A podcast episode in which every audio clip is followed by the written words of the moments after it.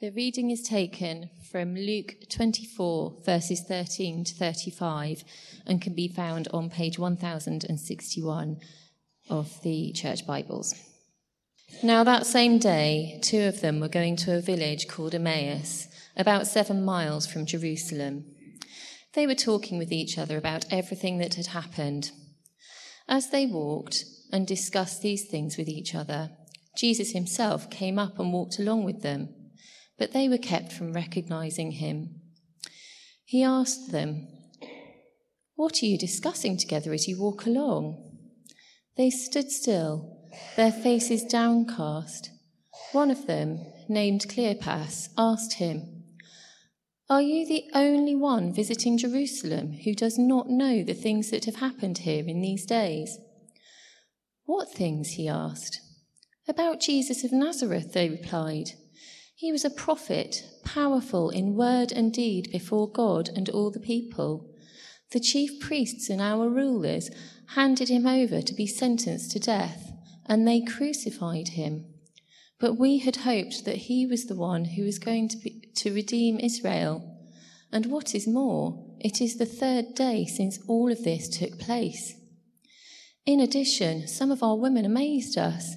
They went to the tomb early this morning but didn't find his body. They came and told us that they had seen a vision of angels who said he was alive. Then some of our companions went to the tomb and found it just as the women had said, but they did not see Jesus. He said to them, How foolish you are, and how slow to believe all that the prophets have spoken. Did not the Messiah have to suffer these things and then enter his glory? And beginning with Moses and all the prophets, he explained to them what was said in all the scriptures concerning himself. As they approached the village to which they were going, Jesus continued on as if he were going further. But they urged him strongly, Stay with us, for it is nearly evening. The day is almost over. So he went in to stay with them. When he was at the table with them, he took bread gave thanks, broke it, and began to give it to them. Then their eyes were opened, and they recognized him, and he disappeared from their sight. They asked each other, Were our hearts not burning within us while he talked with us on the road and opened up the scriptures to us? They got up and returned at once to Jerusalem. There they found the eleven and those with them assembled together and saying, It is true, the Lord has risen and has appeared to Simon. Then the two of them told what, of what happened on the way and how Jesus was recognized to them when he broke the bread. This is the word of the Lord. Um, I'm just going to pray for Dave uh, just before he um, yeah, comes and speak to us. Um, Father God, thank you so much for Dave. Uh, thank you, Lord, for his faithfulness to this community. And we, Lord, we just thank you so much, Lord, for um, the time he's put in to, uh, yeah, to speak to us tonight. Lord, may you just use his words um, just to speak to us. In Jesus' name we pray. Amen. Amen. Thanks, Dave. I wonder, how is your heart? How is the life of your heart? Paul writes this in Romans 12, verse 11. Never be lacking in zeal, but keep your spiritual fervor serving the Lord. Many of us here, I think, would say that we are followers of Jesus, but I wonder what our zeal level is like. What is our spiritual fervor like? Would anyone spot a difference between us and those who we know who aren't Christians? Maybe we'd say, well, I don't want to be too different because then I won't be able to witness to people from alongside them. So I won't be too zealous. I won't announce with fanfare that I'm a Christian. I'll be alongside people. I'll be in the pub, the college, the school, the uni, the book club, or the golf club with people. And then maybe someone will eventually ask why I'm a Christian. Then I can tell them. Do you know what? And there's some good in that, isn't there? But I wonder is for some of us, the truth is that we've lost some of our zeal, if we ever had it. Okay, here's my zealometer. Okay, I wonder what our zeal level is like. Okay, I wonder if it's low and keeping low. Wonder if it's sort of middling. Maybe it's middling and going up. Yes! That zeal level, whoosh, going right up there. Oh, oh, maybe it's coming down. Oh, I wonder if actually we are returning somewhere down, about there. I wonder how we are. You know, maybe we used to be red hot, but maybe we've had a few knocks, maybe we've had a few disappointments, and we're struggling a bit now. Some of our friends who once were red hot next to us have gone cold there, and maybe that's had a knock on effect on us. Yeah, maybe they're not even here anymore because of that. So, how can we get back our fire?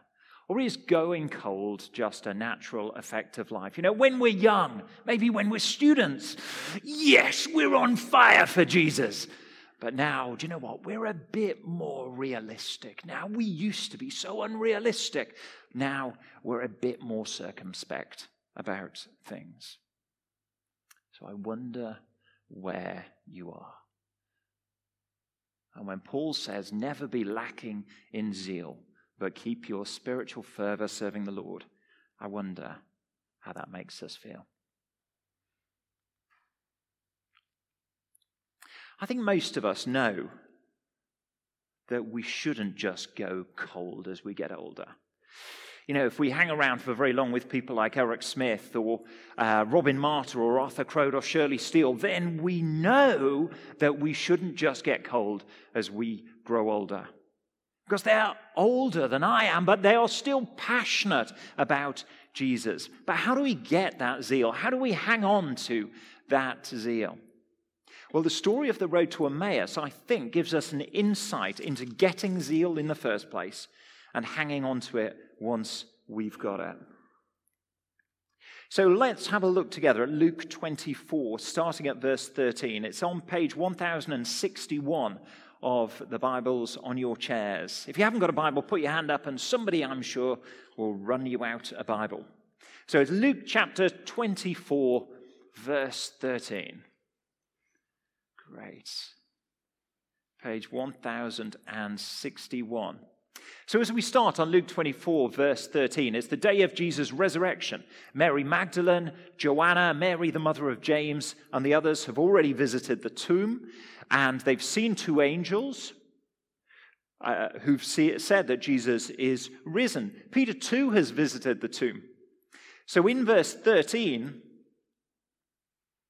the two disciples were presumably amongst the, all the others that you read about in verse 9. When they came back from the tomb, they told all these things to the eleven and to all the others. We know that Cleopas wasn't one of the eleven, or probably wasn't, so he's probably one of all the others. But look what it says in verse 11. But they did not believe the women because their words seemed to them like nonsense. So that's where we are at the start of Luke 24 13. So, first we have the missed resurrection in verses 13 to 24. So, in verse 13, these two disciples are walking along and they have lost their zeal. You know, once they were red hot, now they're back down there again. They're walking to Emmaus. We're not quite sure where that is, but we do know that it's about seven miles from Jerusalem, because that's what it tells us in verse 13. Jesus came up and walked along with them, but they were kept from recognizing him. So the risen Jesus walking and talking, but still the disciples didn't recognize him. So if you ever find it hard to believe in a God that you can't see, don't be surprised. If your friends find it hard to believe in a God they can't see, don't be surprised. Because Jesus is walking and talking with people, and they don't even recognize him. They had a God they could most definitely see, and still they don't believe. And then look at verse 17. Look at this lovely moment. He asked them, What are you discussing together as you walk along? And they stood still, their faces downcast. Literally, in the Greek, it says this, and they are standing looking sad. They are standing looking sad. It's the same word in Greek that's used by Jesus when he says, When you fast, don't look gloomy. So you can imagine the picture. There they are, shoulders slightly hunched, maybe, bottom lip out, puppy dog eyes. We're sad. Do you not know what's happened? says Cleopas. What an irony when he's talking to the person that it happened to. Do you not know what's happened? Have a look at verses 19 to 24, because Cleopas basically goes through the whole Easter story. Have a look at verses 19 to 24.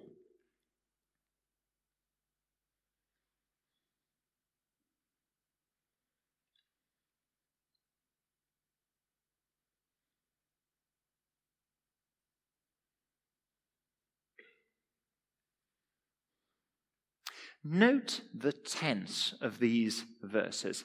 He was a prophet, powerful in word and deed, handed over, sentenced to death, crucified.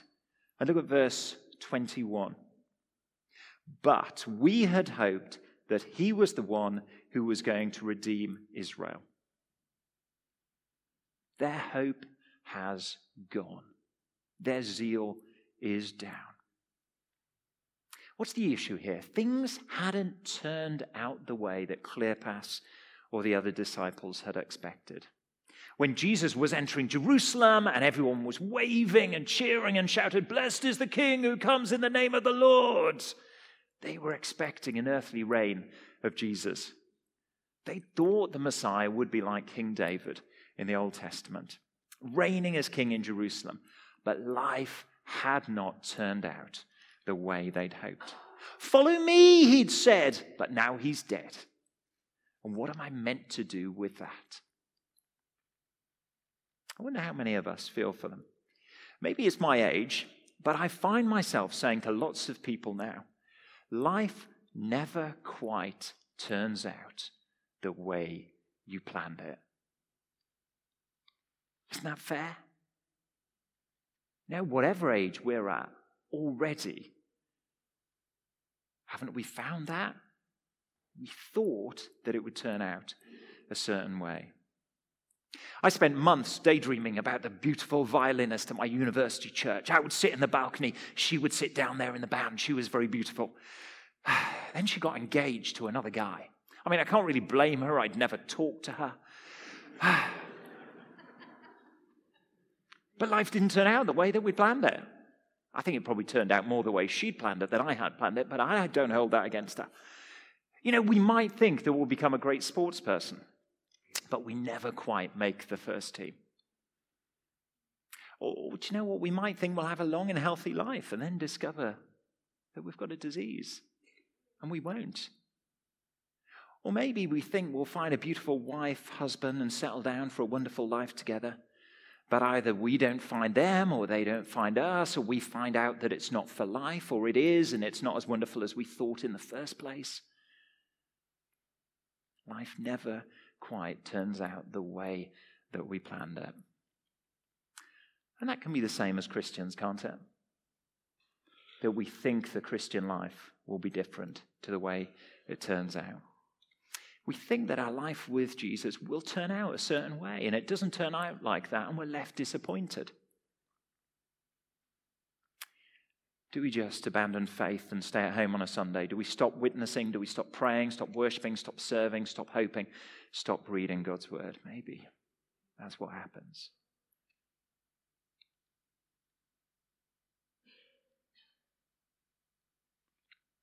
But that isn't the end of this story. Verses 25 to 27 talk about the promised resurrection. You know, if we are at that point where we are disappointed with how things have turned out, here's what Jesus says. Have a look at verse 25. He said to them, How foolish you are. Now, sometimes I'm not the kindest person in the world, but even I would have been a bit gentler than that. How foolish you are. In other words, do you not get it? What had happened was part of the plan. They hadn't got it wrong. Jesus doesn't say, ha ha ha, you're mistaken. I didn't really die. They got it right, but still they got it so wrong. In verse 26, Jesus says, Did not the Messiah have to suffer these things They've missed the ending, haven't they? Did not the Messiah have to suffer these things and then enter his glory? And then Jesus goes through from Exodus to Malachi. I reckon they must have been walking quite slowly because it was only seven miles. And he explained to them what was said in all the scriptures concerning. Now, notice what he says. What does he say there? Verse 27. He explained to them what was said in all the scriptures, not about the Messiah. He explained to them what was said in all the scriptures concerning himself. So I wonder what he told them. Maybe he uh, went for Isaiah 53, where it talks about God's suffering servant. Here's what it says in Isaiah 53 Surely he took up our pain and bore our suffering. Yet we considered him punished by God, stricken by him and afflicted. But he was pierced for our transgressions, he was crushed for our iniquities. The punishment that brought us peace was on him, and by his wounds we are healed. We all, like sheep, have gone astray. Each of us has turned to his own way. And the Lord has laid on him the iniquity of us all. He was oppressed and afflicted, yet he did not open his mouth. He was led like a lamb to the slaughter, and as a sheep before its shearers is silent, so he did not open his mouth. By oppression and judgment he was taken away. Yet who of his generation protested? For he was cut off from the land of the living. For the transgression of my people he was punished. He was assigned a grave with the wicked and with the rich in his death though he had done no violence, nor was any deceit in his mouth. Yet it was the Lord's will to crush him and cause him to suffer. And though the Lord makes his life an offering for sin, he will see his offspring and prolong his days. And the will of the Lord will prosper in his hand. After he has suffered, he will see the light of life and be satisfied. By his knowledge, my righteous servant will justify many and he will bear their iniquities. Therefore, I will give him a portion among the great, and he will divide the spoils with the strong, because he poured out his life unto death and was numbered with the transgressors. For he bore the sin of many and made intercession for the transgressors. Maybe he uh, talked about Psalm 16. Therefore, my heart is glad and my tongue rejoices. My body also will rest secure because you will not abandon me to the realm of the dead, nor will you let your faithful one see decay. You made known to me the path of life. You will fill me with joy in your presence, with eternal pleasures at your right hand. Maybe it was Isaiah 25 that he was talking about. On this mountain, he will destroy the shroud that enfolds all peoples, the sheet that covers all nations. He will swallow up death forever. The sovereign Lord will wipe away the tears from all faces. He will remove his people's disgrace from all the earth. The Lord has spoken. He explained to them what was said in all the scriptures concerning himself. It's all there, says Jesus. It's all there. This is the way it was always going to be. God's plan to redeem the world was there in black and white if they had chosen to look. Are you looking? Are you opening your eyes? It's all there. The Messiah's resurrection was promised. It was all laid out. They'd hoped it would be another way, but God was working out his plan. He wasn't working out their plan, however painful that was for them. God's plan never seems comfortable. It never seems painless if you look at the Bible. Jesus suffered and was crucified. God's plan for the disciples was not to protect them from any harm. They were utterly downcast as they walked along the road. They were really disappointed. And you know what? It wasn't going to end here. Soon a purge of Christians would start. James, the brother of John, was put to death by the sword. If tradition is correct, then only one of the 12 disciples died a natural death. If we're expecting pain free discipleship, if we are expecting even disappointment free discipleship, we're not reading the Bible. what can we expect? Verse 26 Did not the Messiah have to suffer these things and then enter his glory? What can we expect? Suffering leads to glory. You know what? The recent church bombings in Sri Lanka are appalling. But they aren't unexpected. Sin is all around us, and God's people will always suffer. Paul writes to Timothy, You, however, know all about my teaching, my way of life, my purpose, faith, patience, love, endurance, persecutions, sufferings. What kinds of things happened to me in Antioch, Iconium, and Lystra, the persecutions I endured. Yet the Lord rescued me from all of them. In fact, everyone who wants to live a godly life in Christ Jesus will be persecuted while evildoers and impostors will go from bad to worse, deceiving and being deceived. But as for you, continue in what you have learned and have become convinced of, because you know those from whom you learned it, and how from infancy you have known the Holy Scriptures, which are able to make you wise for salvation through faith in Christ Jesus. Paul had endured such suffering, yet he does not lose his zeal and he does not lose his hope. He expected that everyone who wants to live a godly life in Christ Jesus will be persecuted. That's what he expected. And we can still grieve and we can still cry when disappointment comes, but we should not lose our zeal like these disciples had done. We know what God's plan is and we stick to the plan. Suffering leads to glory. We know the scriptures, these are able to make us wise for salvation through faith in Christ Jesus. And Paul writes this, and remember what he'd suffered, which he now calls his light and momentary troubles. Therefore, we do not lose heart, though outwardly we're wasting away, yet inwardly we're being renewed day by day.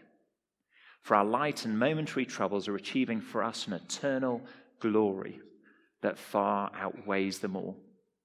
So we fix our eyes not on what is seen, but on what is unseen. Since what is seen is temporary. This is temporary. Even Christchurch in Winchester, in the UK, in the EU, is still temporary. Since what is seen is temporary, but what is unseen is eternal. Why don't we lose heart? Because the resurrection of Jesus was promised. It was all part of God's plan that He's working out. His glory was assured, and so is ours. How can we be sure that this is true? Verses 28 to 32 talk about the revealed resurrection. Look at verse 30 to 31. When he was at the table with them, he took bread, gave thanks, broke it, and began to give it to them. Then their eyes were opened, and they recognized him, and he disappeared from their sight. Do you know what? We're, um, we're doing this in our uh, school assemblies this coming week, so we're going to be uh, do, uh, um, acting out this uh, story in front of about 4,000 children this coming week.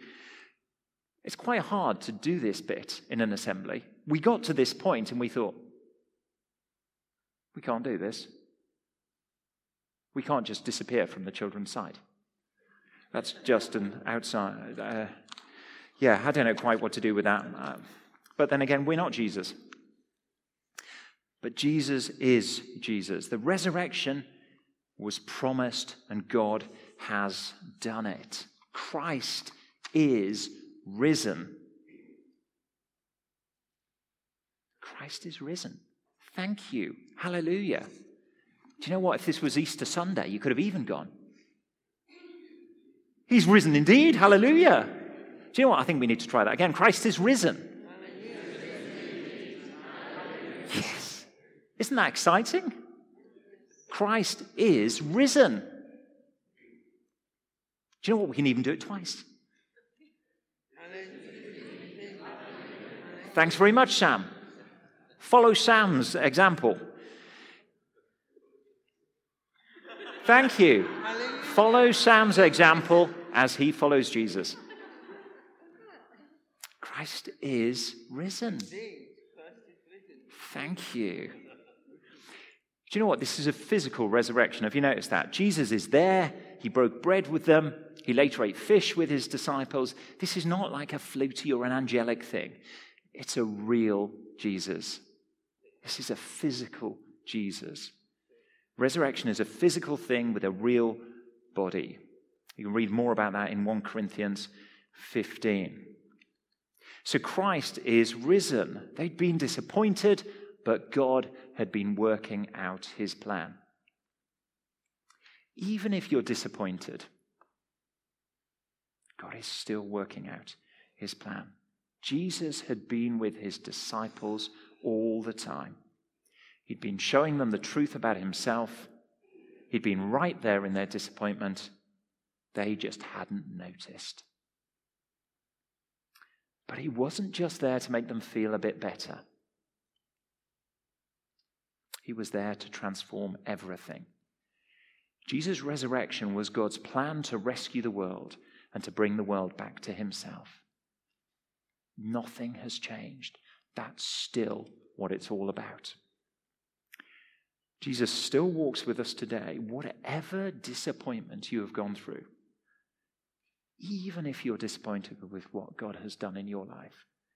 Jesus is here in Christ Church, Winchester. He's here. Even if you don't feel him, even if he feels distant, Christ is risen. And he is here by his Spirit. He's right here right now. You don't have to wait for New Wine or Soul Survivor or the Download Week Away or Word Alive or wherever you go. Christ is risen. And he wants to meet with us today, tonight, not sometime in the future. Or do, though, do you know what? If you wait for a while, he'll still be there because he's still risen. But he wants to meet with us today. And what we need to do is open our eyes. Now, one of my favorite TV programs is a program called DIY SOS. Thank you very much. So we're going to show a little bit from that now.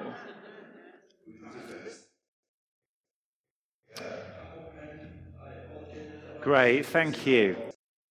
Open your eyes. That's just a house. Jesus rose from the dead. They've just changed a few rooms in a garden, and we're impressed. I mean, if that had happened over a few days in my house and garden, I would be impressed. But that's just a house. Jesus has risen from the dead. Why, why do we continue to close our eyes? Do you know what? He could have, he could have been sitting there going, no, I don't think I will. I think I'll keep my eyes, I think I'll keep my eyes closed. Or he could even say, you know what? I'll stop exploring now after the first room. What a waste! Everything has changed. Why do we close our eyes when everything has changed? That when there is such beauty and freedom in front of us? That was only five minutes of video we watched. We're like, wow, amazing. Jesus has defeated death. Even Nick couldn't do that. Even with the help of the people in Hessel, he still couldn't do that. Why do we continue to close our eyes? Maybe because people tell us that Jesus hasn't really risen. Or if he has, well, it doesn't really matter. Maybe it's because we're unsure what God thinks of us. Maybe we think that God doesn't maybe we think God doesn't care about us because we've had some disappointments.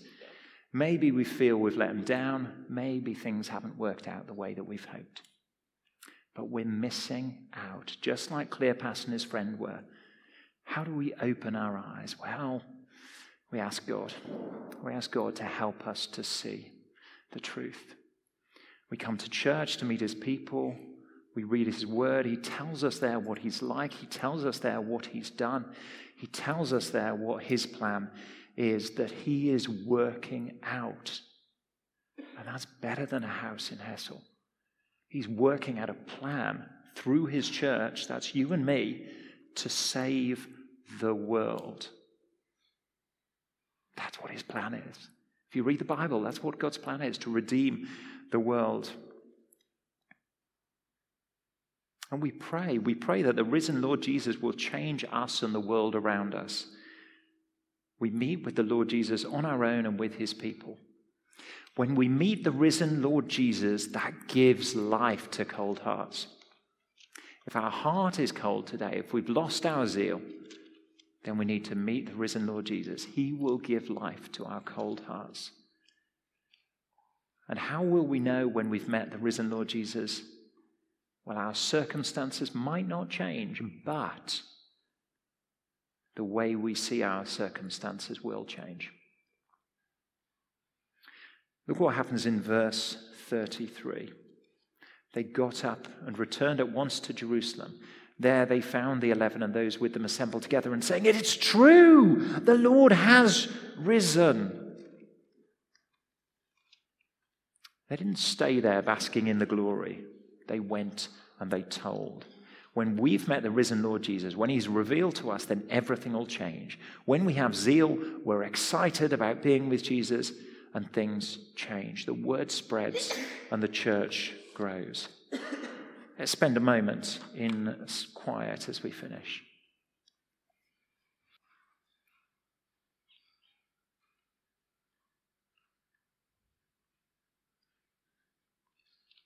Why not spend this moment just saying to Jesus, I want to meet you afresh today?